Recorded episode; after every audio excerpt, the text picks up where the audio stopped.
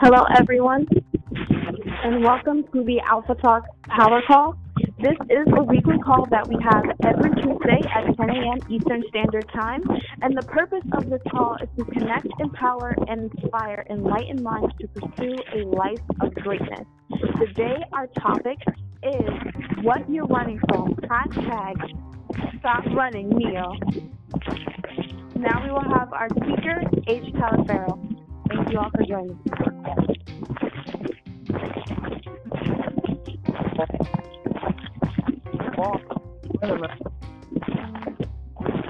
Like you over there doing some jogging or something.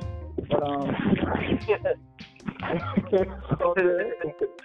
What's up, man? good morning, good morning. Good on. Yeah.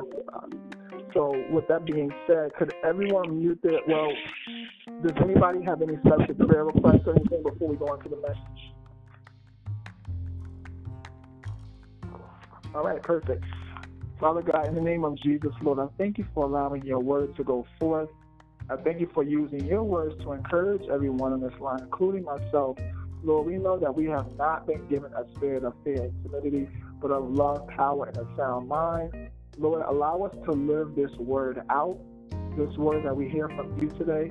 We ask that you consecrate our hearts, our minds, our tongues, everything that you have given us. We ask that you consecrate it so that this word will go forth with power and we'll be able to understand that you are the one who rescues us.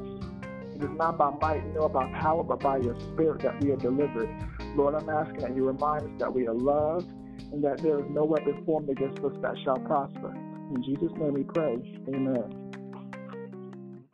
All right, guys. Thank you all for joining. T- today's message is, is like Ashley, my lovely wife, titled it. It's What You're Running From. Hashtag Stop Running, Neo. so, um, this topic today, I believe, is really going to show us just how vulnerable all of us are and how a lot of us think that we're the only ones who are dealing with certain things. So, the scripture that we're going to be coming from today is actually going to be a quite a quite a long scripture because we're going from 1 Samuel 21 to 1 Samuel 22. Hold on one second.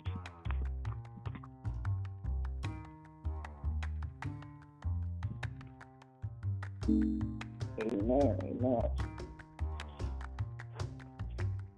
So the whole purpose of this message, really, I want to share something with you regarding how a lot of us, there are certain things that we have conquered as well as things that we haven't conquered. And the things that we ha- haven't conquered, if we fail to deal with them face to face, they'll keep us running for the rest of our lives.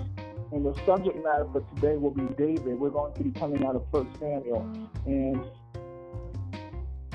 we're starting from First Samuel chapter 21.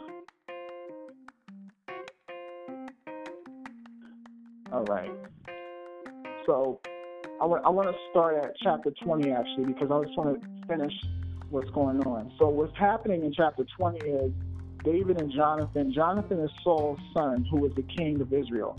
So Jonathan makes a, a deal with David to let him know if his father basically is trying to come after him and kill him. So David is like, hold on. If your father's trying to kill me, I can't stay here. I have to get away. I have to get away. So David and Jonathan make this agreement. There's a symbol, you know, they do some signals, and David ends up running away. And this is the interesting part. He doesn't run away right to the help. So here we go. So I'm going to start at First Samuel chapter 20, verse 35. The, ne- the next morning, as agreed, Jonathan went out into the field and took a young boy with him to gather his arrows. Start running, he told the boy, so you can find the arrows as I shoot them. So the boy ran, and Jonathan shot an arrow beyond him. When the boy had almost reached the arrow, Jonathan shouted, The arrow is still ahead of you. Hurry, don't wait. So the boy quickly gathered up the arrows and ran back to his master. He, of course, suspected nothing, Only Jonathan and David understood the signal. Pay attention to that. He, of course, suspected nothing. We're talking the he is the boy, the young boy that we used that was used to gather the arrows. He, of course, suspected nothing. Only Jonathan and David understood the signal. Then Jonathan gave his bow and arrows to the boy and told him to take them back to town. As soon as the boy was gone, David came out from where he had been hiding near the stone pile. Then David bowed three times to Jonathan with his face to the ground. Both of them were in tears as they embraced each other and said goodbye, especially David. At least, at last, Jonathan said to David, Go in peace, for we have sworn loyalty to each other in the Lord's name. The Lord is the witness of the bond between us and our children forever. Then David left. Pay attention. Then David left. Pay attention. Then David left, and Jonathan returned to town. Now we're in 1 Samuel chapter 21, starting at verse 1. I want, to, I want to show you something. David went to the town of Nob to see Ahimelech the priest. Ahimelech trembled when he saw him. Why are you alone? He asked. Why is no one with you? I'm to stop right there for now. So, what's just happened is, like I mentioned, David and Jonathan had made this agreement to basically let David know if Saul, who was Jonathan's father, if Saul was still trying to kill him and wanted to destroy him. So, so David wanted to get away because he was trying to preserve his life. Mind you, this is the same David who not too long ago just slayed Goliath. Why are you running for, from Saul, David? You just killed a giant who was nine feet tall, David. Everybody, he was trained in war, David. Why are you why you why are you running from Saul, David? You just killed Goliath. Why are you running from Saul? You just killed Goliath. Now the question is, if David, a small shepherd boy, untra- uh, untrained in war at first before he met these, um, he met Saul, how is it that David, untrained in the army's ways, according to King, the, the kings of um, Israel, how is it that he was able to defeat a giant untrained, but then when he starts to get trained, he runs from a person? There's revelation in that. How is it that he had courage and all this might when he was untrained but when he started to get trained, he started to fear this person Saul. So now there's a lot of context behind what happened. It wasn't that David was afraid of Saul, because David was not afraid of Saul. David had uh, he had a very pure heart. He had a very pure heart, and what he was trying to do is he was trying to follow the rules and regulations according to his forefathers. He was trying not to kill um, Saul because he was not trying to be like Saul. So, mind you, David killed Goliath. Saul sees this. All of Israel sees this. The women see this. Now, pay attention. One of the reasons why Saul became jealous of David is not necessarily just because it was the people cheering David's success on as far as him killing Goliath. David, it, it, was the women. Now, pay attention to this. It was when the women started to cheer for David if you go back a few chapters, you'll see that after David defeated Goliath, there was a lot there was a lot of commotion, there was a lot of chatter as far as who will be the next king of Israel. You know, and and and how their team of Saul and David was so powerful. But there was a cheer. There was a moment where Saul heard the women cheering David on. They were saying how Saul has killed his 1,000 and David has killed his 10,000. So instead of Saul seeing David as a partner, as someone to work with, he becomes jealous. And what does jealousy do? Now we're going to step away from from the um, we're going to step away from the, the text. What does jealousy do? It, it says in Galatians, it says how the fruit of the flesh, it talks about the fruit of the flesh versus the fruit of the spirit. So when Saul became jealous, he invited an opportunity for an evil spirit to torment him. Now, if you read the text, it tells you how as soon as Saul became jealous of David, literally the next day, an evil spirit that was sent by the Lord, pay attention, that was sent by the Lord, came to torment him. It came to torment Saul. This evil spirit jumped on Saul. And because it jumped on Saul, because Saul and David were close, Saul was trying to attack David, trying to kill him. Now, I want to get to the running part. How is it that, mind you, Saul and David could have been partners in war? Instead of seeing each other as this person killing more, this person doing more, Saul saw David as competition. How many of us are seeing other people around us as competition? We're seeing, oh, this person has this many members in their congregation, in, in, their, in their ministry. This person has this many followers on Instagram. This person has this many, this much money in their account. We start comparing. We start looking at other people's situations. Oh, look at her husband. Oh, look at her, um, his wife.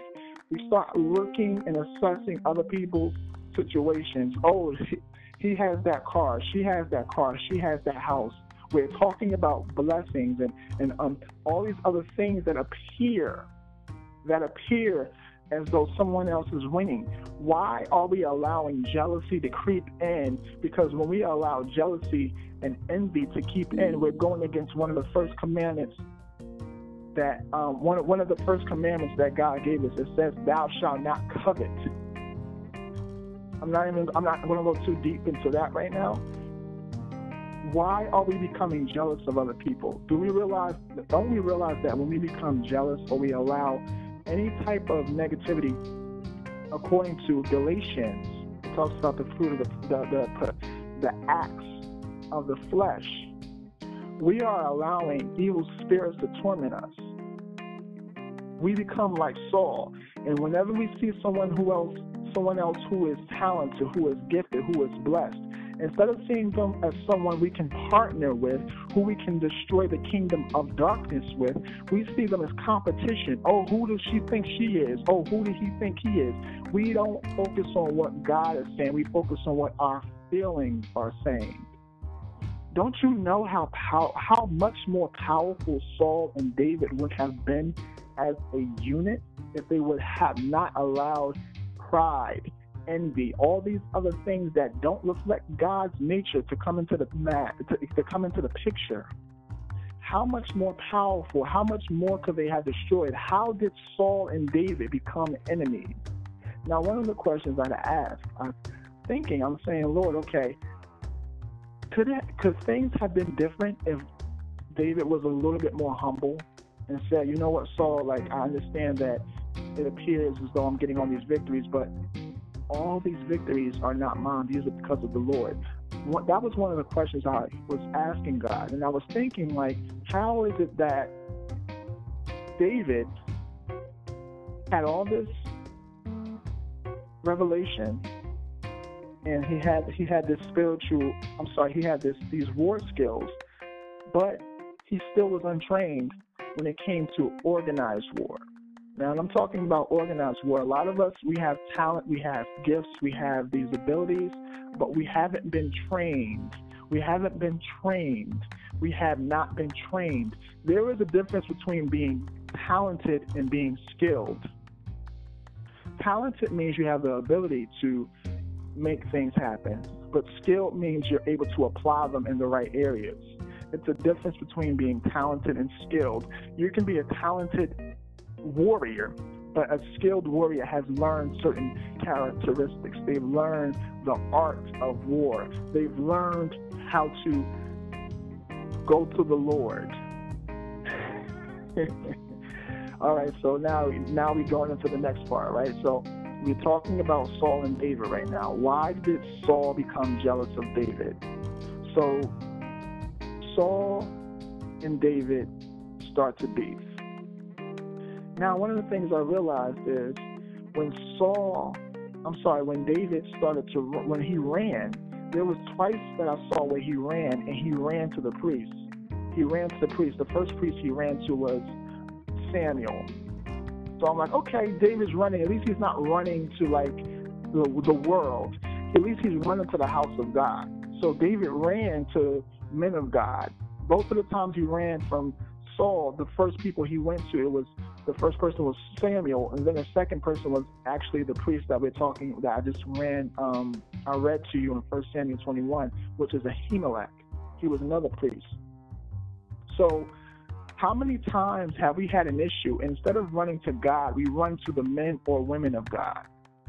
I had to raise my hand to that. I can remember so many times, especially early on in our marriage, where my wife and I, when we would have our disagreements, and instead of me getting on my knees and praying to God and saying, Lord, what's going on right now? How do I really handle this?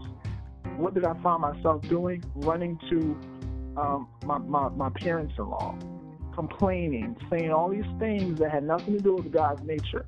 What am I doing? Running to the men and women of God, but I'm not running to God Himself. I'm not saying, you know what, hold up, pause. Let me sit, let me let me go on my hands and knees. Let me seek the Lord's face right now. Let me seek the Lord's face right now. I'm running to the men and women of God, but I'm not running to God directly. Now, this is the interesting part. So now we're talking about how David ran. So we know why David ran. David ran because he was trying to get away from Saul. Now David runs. He comes to this town of Nob and he meets this. He um and talks with this priest. And now this, the, these two things I'm going to share with you are going to basically help you to know what to do whenever you're facing battle, whenever you're dealing with conflict, whenever you need victory. There are two things you're going to realize from this text I'm going to read to you right now. So, David runs, comes to this priest, and the interesting thing is that David asks for food. Read, I'm going to read it on. The king has sent me on a private matter, David said. He told me not to tell anyone why I am here. I have told my men where to meet me later. Now, what is there to eat? Give me five loaves or, of bread or anything else you have. Mind you, he just ran away from a place where he had everything. Now he's going to he's now he's in a begging state now. Now, what is there to eat? Give me five loaves of bread or anything else you have. We don't have any regular bread, the priest replied, but there is the holy bread, which you can have if your young men have not slept with any women recently. Don't worry, David replied. I never allow my men to be with women when we are on a campaign, and since they stay clean even on ordinary trips, how much more on this one? Now, pay attention to this. This is the first tip. Since there was no other food available, the priest gave him the holy bread, the bread of the presence that was placed before the Lord in the tabernacle. It had just been replaced that day with fresh bread. Pause. The priest says, I have nothing else for you to eat, but I have this holy bread. Now, for those of you who may understand what the bread of the presence was, according to the tabernacle, and when there was a there was a holy place, and there was the, the most holy place. So, the bread of the presence was actually it sat in the presence of the Lord. That was like symbolic of the Lord standing before God, who in modern day terms it's um, the modern day bread of life is Jesus. So he's always in the presence of God speaking for us.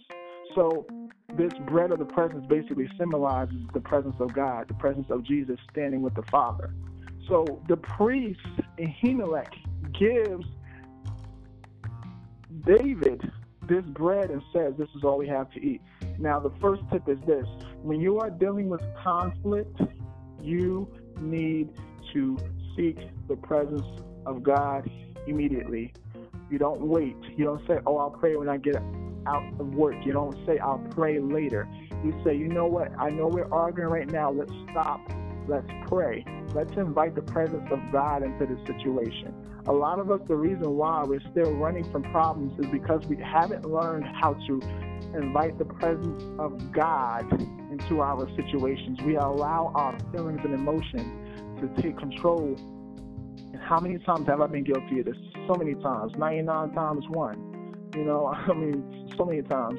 So we have to learn how to invite the presence of God into our battles when we're in it. I'm not talking about just you know, when you when you have a situation, you get angry, you curse each other out, and then you go running to God, and then you go running to people to get encouraged and to get empowered and to get wisdom. I'm talking about learning how, in the midst of the battle, how to get on your hands and knees. If you're with your spouse, your wife, your fiance, your husband, whoever it is, your children, you need to learn how to stop and invite the presence of God into that situation. You say, you know what? Hold on, hold on.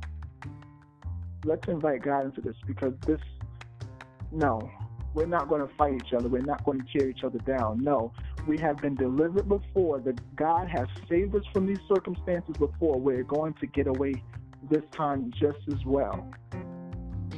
We're going to get through this. So we need to learn how to invite the presence of God into situations. So we just read how the priest gave David the bread of the presence.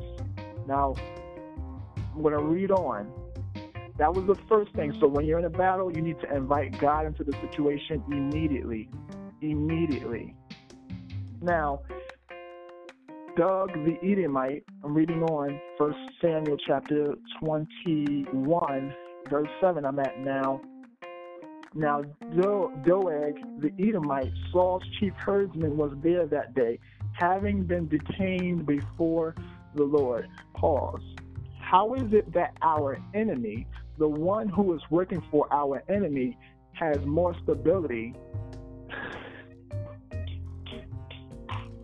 Jesus. How is it that the ones we are fighting against have more patience than us? How is it? Doeg the Edomite. This now, it, I'm not going to really go into what an Edomite is. That's a whole different topic. But how is it that our enemy has more patience to go before the Lord than we do when we're in situations. It says that he was detained before the Lord. Detained basically meaning he was arrested. He was in the presence of God he was waiting on something. Why is it that when we're in problems, we don't learn how to wait on God, but our enemy constantly is going before God accusing us? He has patience. He has he has accusations.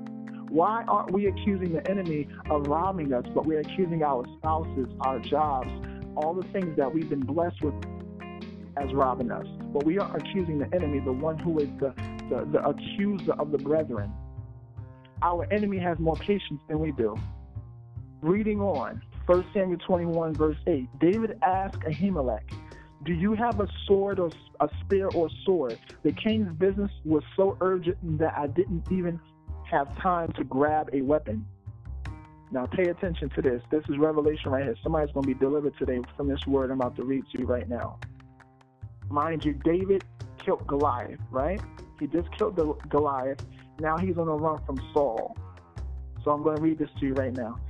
I only have the sword of Goliath the Philistine, whom you killed. Pay attention. Whom you killed in the valley of Elah. Whom you killed in the valley of Edom in the valley of Elah. The priest replied, It is wrapped in a cloth behind the ephod. Take that if you want it, for there is nothing else here.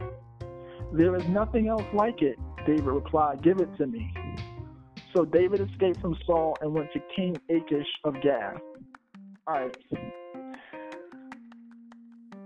How many times have you had victory from God experienced a miracle, and then as soon as you're in another situation, you forget that miracle. You just forgot how you was crying how two weeks ago you weren't able to take care of this financial obligation. You weren't able to take care of that college loan. You weren't able to take care of that car payment. You weren't able to. You you had that sickness. Your aunt had that that fever, and you prayed for her, and she was delivered. But how is it that we forget those past victories when we're in the heat of battle.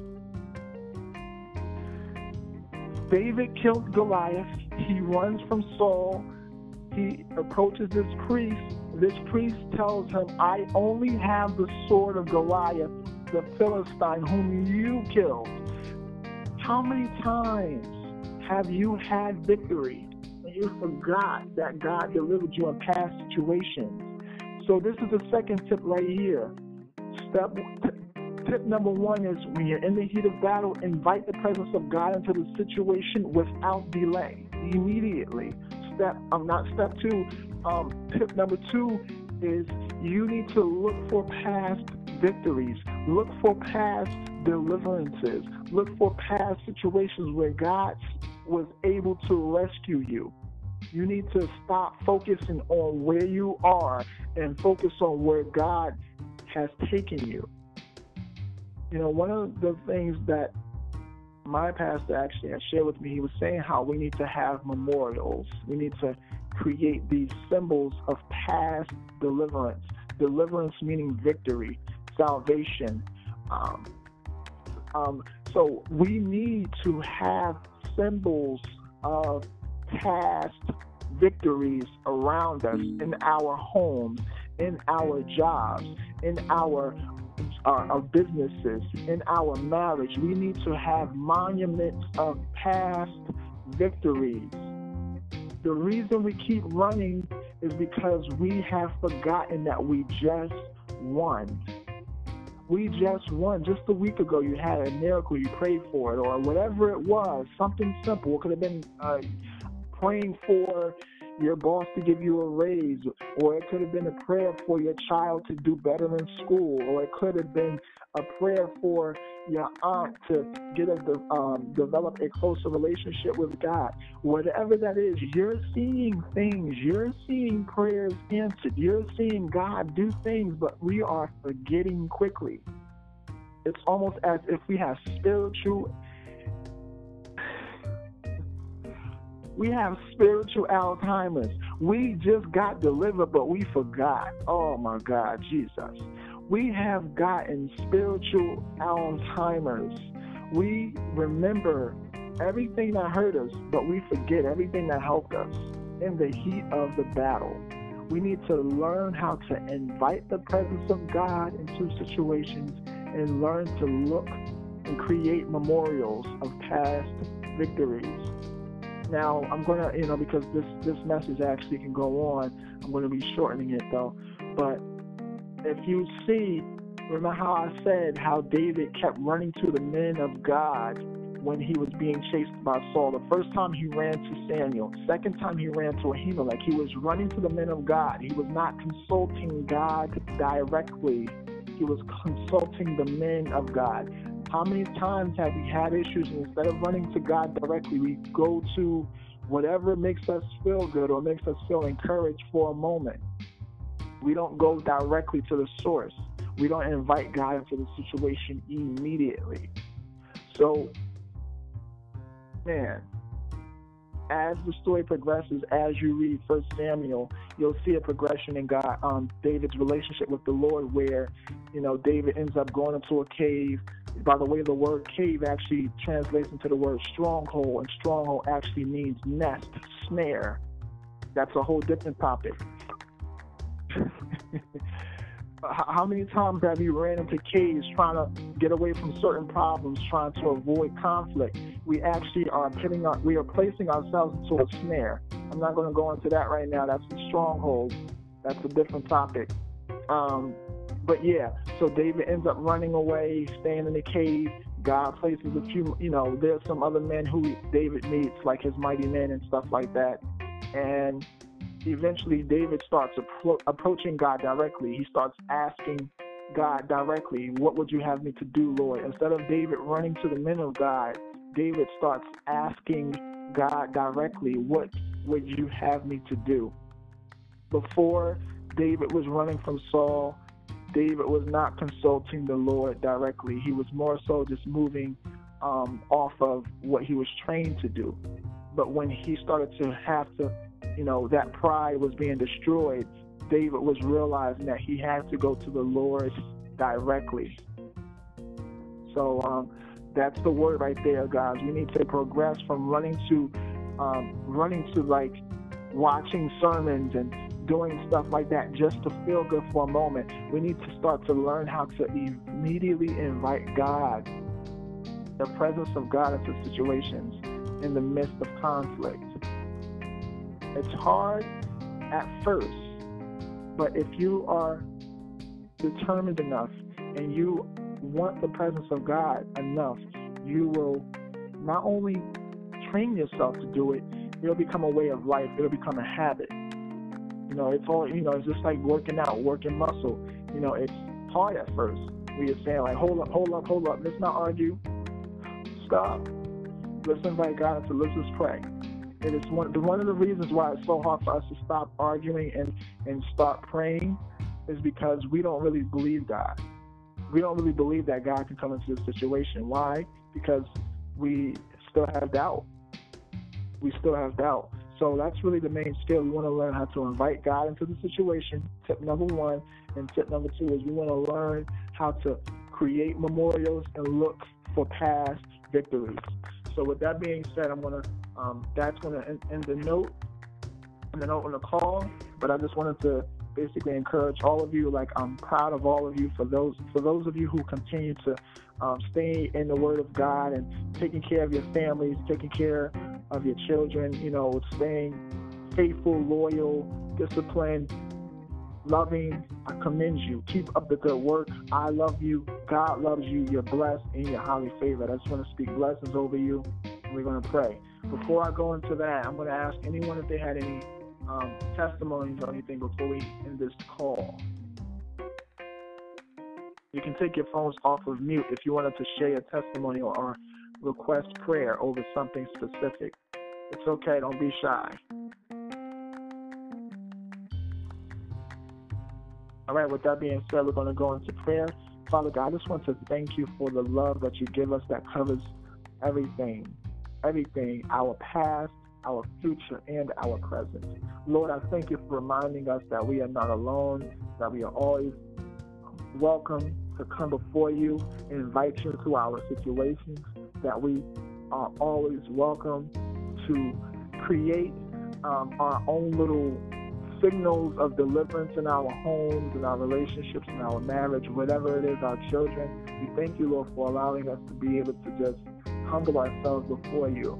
Lord, I will ask that you will continue to show us the power of humility, to show us the power of surrender, to show us the power of consistency, Lord. Help us to have a heart of consistency. Help us to stop doing things that we learned that are not helping us to get closer to you. Help us to start to do things that help us to get closer to you. Give us a heart to be skilled um, warriors of battle. Help us to understand that when we accepted you into our life, we did not just say, I love you, Lord, and you're in my life now. No, we actually enlisted into the army of God. We are saved. We are victorious. We are loved. We are strong.